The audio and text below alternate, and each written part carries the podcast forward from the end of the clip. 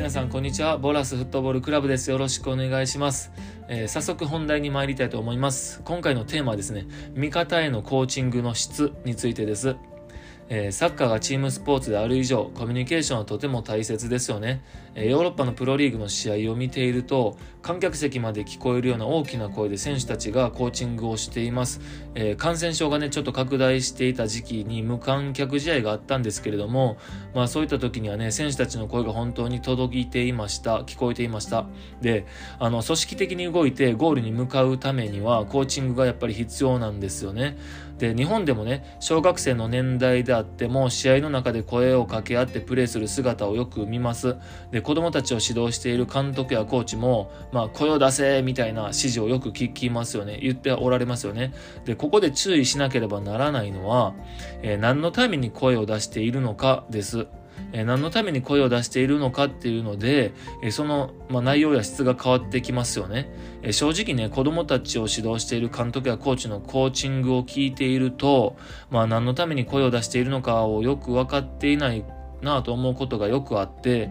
まあ子供たちがね、かわいそうやなぁと思う時があります。まあ例えばね、しっかりしろとか、何をしているんだ みたいな、えー、言葉がけですよね。あただね、監督やコーチからの指示と選手同士のコーチングは全く別物なので、まあ、今回は選手同士における味方へのコーチングの質について話をしたいと思います。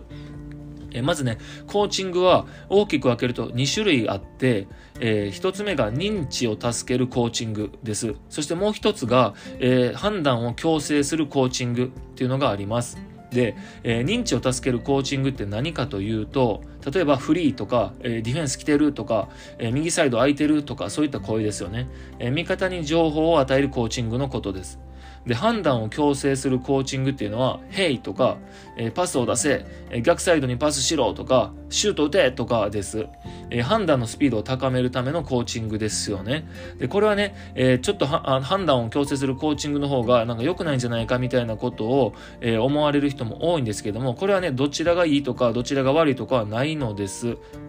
だただね、えー、まあ状況によっては間違いがありますよね。まあ誰が言うかによっても間違いっていうのがあるんです。でちなみに、えー、ボラスフットボールクラブでは判断を強制するコーチングっていうのは、まあ監督兼選手である僕しか言ってはいけないことになっています。でね、ボラスフットボールクラブでは認知を助けるコーチングしか選手には言えないようにしているんです。でもちろんね、ナイスプレーとか気持ちを高める声かけはどんどん言うようにしていますし、まあ選手同士も言っていいっていうか、まあ言った方がいいいよっていうふうに言っていますし、まあ、厳しい声かけもね、集中力のない選手や責任感のないプレーをした選手に対しては、はっきりと言うようにしようねっていうことは決めています。で、メンタル面のサポートになる、こういった声かけについては、まあ、今回はね、監督やコーチからの指示と同じく、また今度機会があればお話をしたいなと思っています。でね、えさっきの話に戻ると、えボラスフットボールクラブでは判断を強制するコーチングは言ってはいけなくて、認知を助けるコーチングしか言えないようにしているんですね。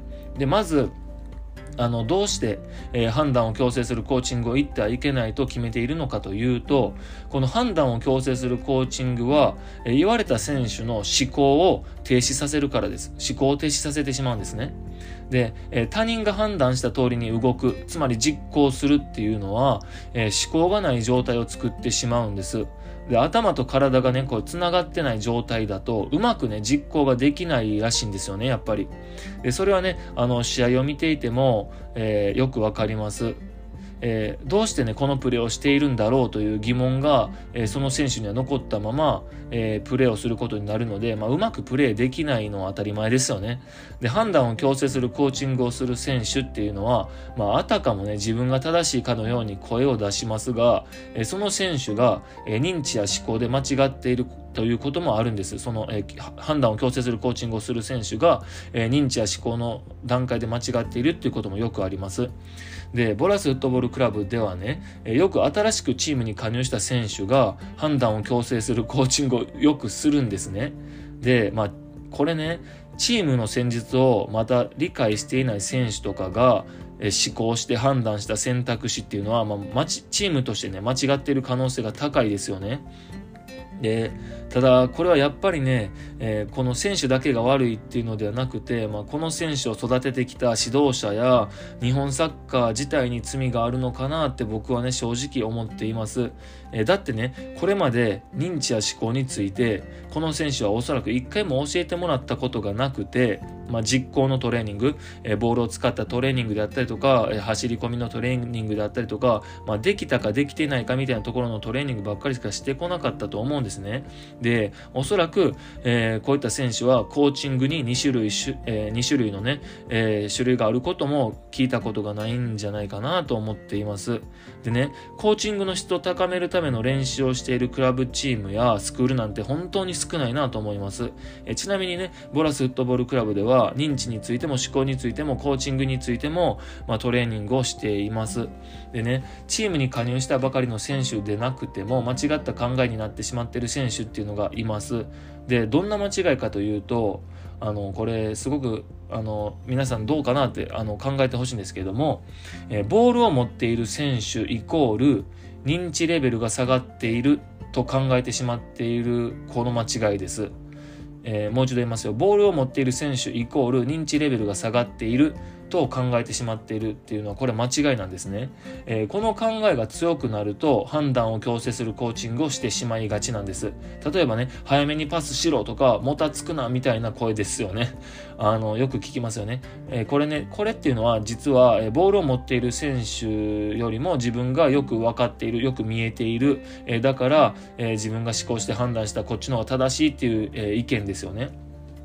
でね、えー、実はね、ボールを持っている選手はしっかりと認知をしていて、相手ディフェンスを例えば引きつけるためにドリブルしているっていう可能性もありますよね。えー、つまりね、ボールを持っているからといって認知レベルが下がるわけではないんです。えー、しっかりと首を振って周りを見ていれば、えボールを持っていない自由な選手よりもたくさんの情報を持っている可能性っていうのは十分にあるんです。で、えボラスフットボールクラブでは、ボールを持っている選手が自由選択できるようにしようというルールがあります。。自由選択です。だからね、認知を助けるコーチングしかしてはいけないのです。えー、より良い思考をするため、より良い判断をするためには、たくさんの情報が必要です。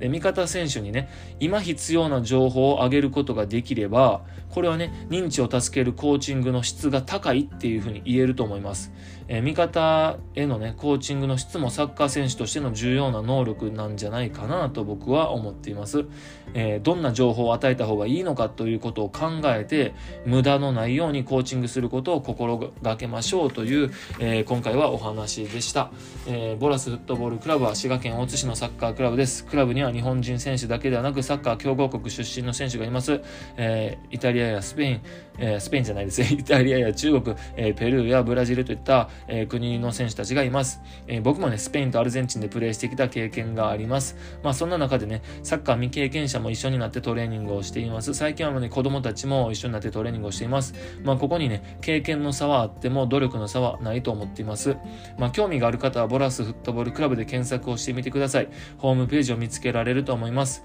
またね、こちらの音声配信、ポッドキャストがいいなと思った人はぜひサッカー好きな友達に広めてください。えー、またもっと詳しく知りたい、えー、文章で読みたいという人のために文、えー、記事も書いております。じっくり読みながら考えたい人はそちらをお使いください。え、ここでお話ししたことがどこかで聞いてくださっている皆さんのフットボールライフに少しでも役に立てばいいなと思っております。それではまたお会いしましょう。しましょう。さよなら。